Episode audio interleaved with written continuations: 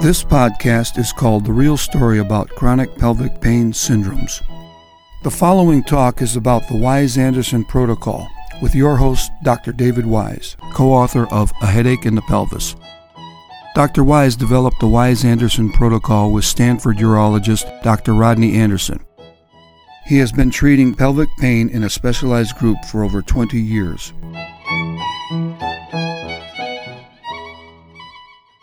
In 2015, 33,000 deaths were attributed to narcotics or opioid use.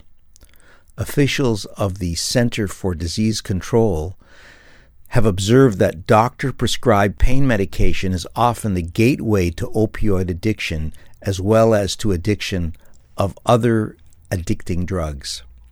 The reaction to the increasing problem of the abuse of opioids, benzodiazepines, and other medications for pain, especially for those with chronic pelvic pain who have been managing their pain with pain medications, more and more feel the stigmatization and fear in doctors about prescribing pain medication for them.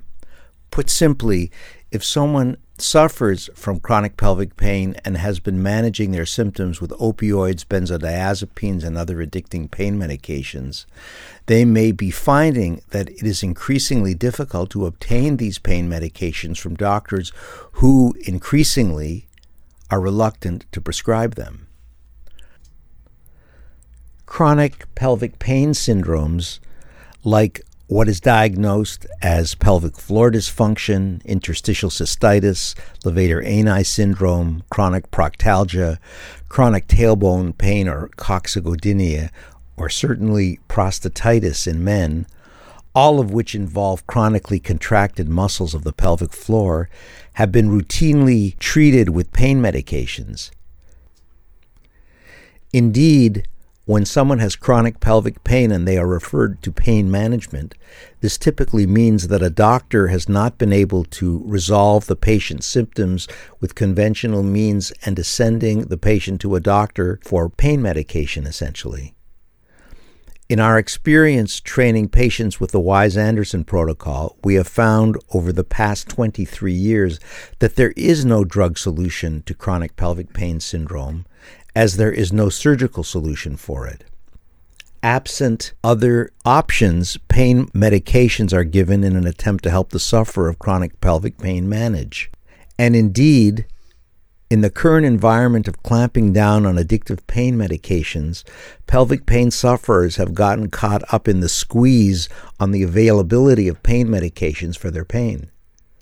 In my view, giving drugs for pelvic pain is a band aid at best to the problem, and eventually this attempted solution fails.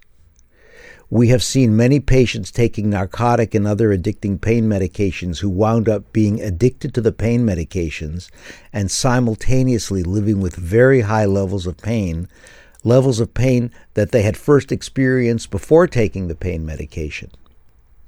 To make matters worse, narcotic medications tend to lower the pain threshold, which means that what didn't hurt before now hurts and requires more medication, which eventually becomes ineffective and leading to other kinds of difficult problems. The use of pain medication for chronic pelvic pain, in my view, ultimately represents a misunderstanding about what chronic pelvic pain syndromes are. Our own viewpoint is that chronic pelvic pain comes from a chronically tightened pelvic floor, from doing a kind of ongoing Kegel exercise, from a pelvic floor Charlie horse, if you will, that is usually triggered by years of responding to the stresses of life by tightening up the pelvic muscles. After years of this kind of tightening, the muscles become chronically contracted and very sore, like the muscles in your shoulders would if you were to tighten them by holding your shoulders up for months or years. At a certain point, the chronically tightened muscles shorten, develop trigger points or small areas of spasm within the tight muscles, and the area becomes painful. The reflex of tightening or guarding against pain is a dysfunctional reflex when it comes to pelvic pain. When the pain doesn't go away, someone almost always becomes afraid or anxious that the pain will never go away. This anxiety makes the pain worse. So, in our view, a cycle of tension, anxiety, pain, and protective guarding takes place that has a life of its own and is out of control of all of the measures that are currently used to stop it. In other words, reversing the self feeding cycle of the chronic internal Charlie horse and the protective guarding and anxiety that feed it is beyond the ability of drugs or surgery to correct. In my view, as someone who is gratefully free of pain after having suffered with pelvic pain for over 20 years, dealing with the problem of pelvic pain is an inside job that the sufferer, him or herself, must take on. It is not an outside job. No one else can fix it for you. You must take certain steps that are sometimes not intuitively obvious to heal a sore and chronically tightened pelvis. The Wise Anderson Protocol is a program that does not use drugs or surgery for the treatment of chronic pelvic pain. In fact, those of us who treat patients with chronic pelvic pain using the Wise Anderson protocol over the years see reliance on drugs to deal with chronic pelvic pain as a complication in treatment. In 2015, we published a study in the Journal of Applied Psychophysiology and Biofeedback on how our protocol is associated with a voluntary reduction of medication use after six months. This study documented the voluntary reduction of medication use in patients with refractory chronic pelvic pain syndrome, utilizing a protocol, the Wise Anderson protocol, of pelvic floor myofascial trigger point release, the use of an FDA approved internal trigger point wand, and a method of relaxing the muscles of the pelvic floor called paradoxical relaxation. Patients were self referred and were enrolled in a six day clinic in October 2008 to May 2013 and followed the protocol for six months.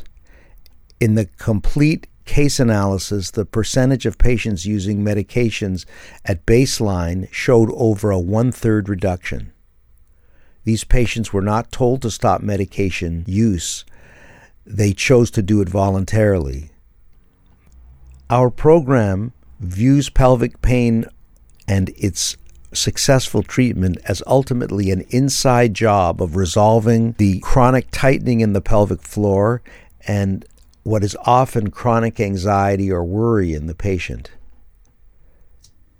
This means our patients spend a considerable period of time every day physically loosening the pelvic tissue with a certain clear protocol of internal and external physical therapy that they do themselves, and they devote significant time daily in a state of inner quiet, a kind of healing chamber in which the sore tissue is not squeezed or irritated. In my experience, putting the pelvic floor in this kind of healing chamber, quote unquote, which is the relaxation protocol that people do every day, allows the pelvic irritation to heal. The pelvic floor is like a multitasking copier, faxer, printer, and scanner. When its function is impaired with pain and chronic tension, all of the functions of the pelvic floor from urination, defecation, orgasm, sitting, bodily support, and of course the ability to be relaxed and pain free can be impaired. No drug or surgery can fix this. The solution to this problem is an inside job, ultimately, requiring the efforts and inner behavior changing of the patient. The idea that you can cut this problem out, or drug it, or beat it out like a dent in a fender is a deep misunderstanding of the problem. For more information, go to our website www.pelvicpainhelp.com.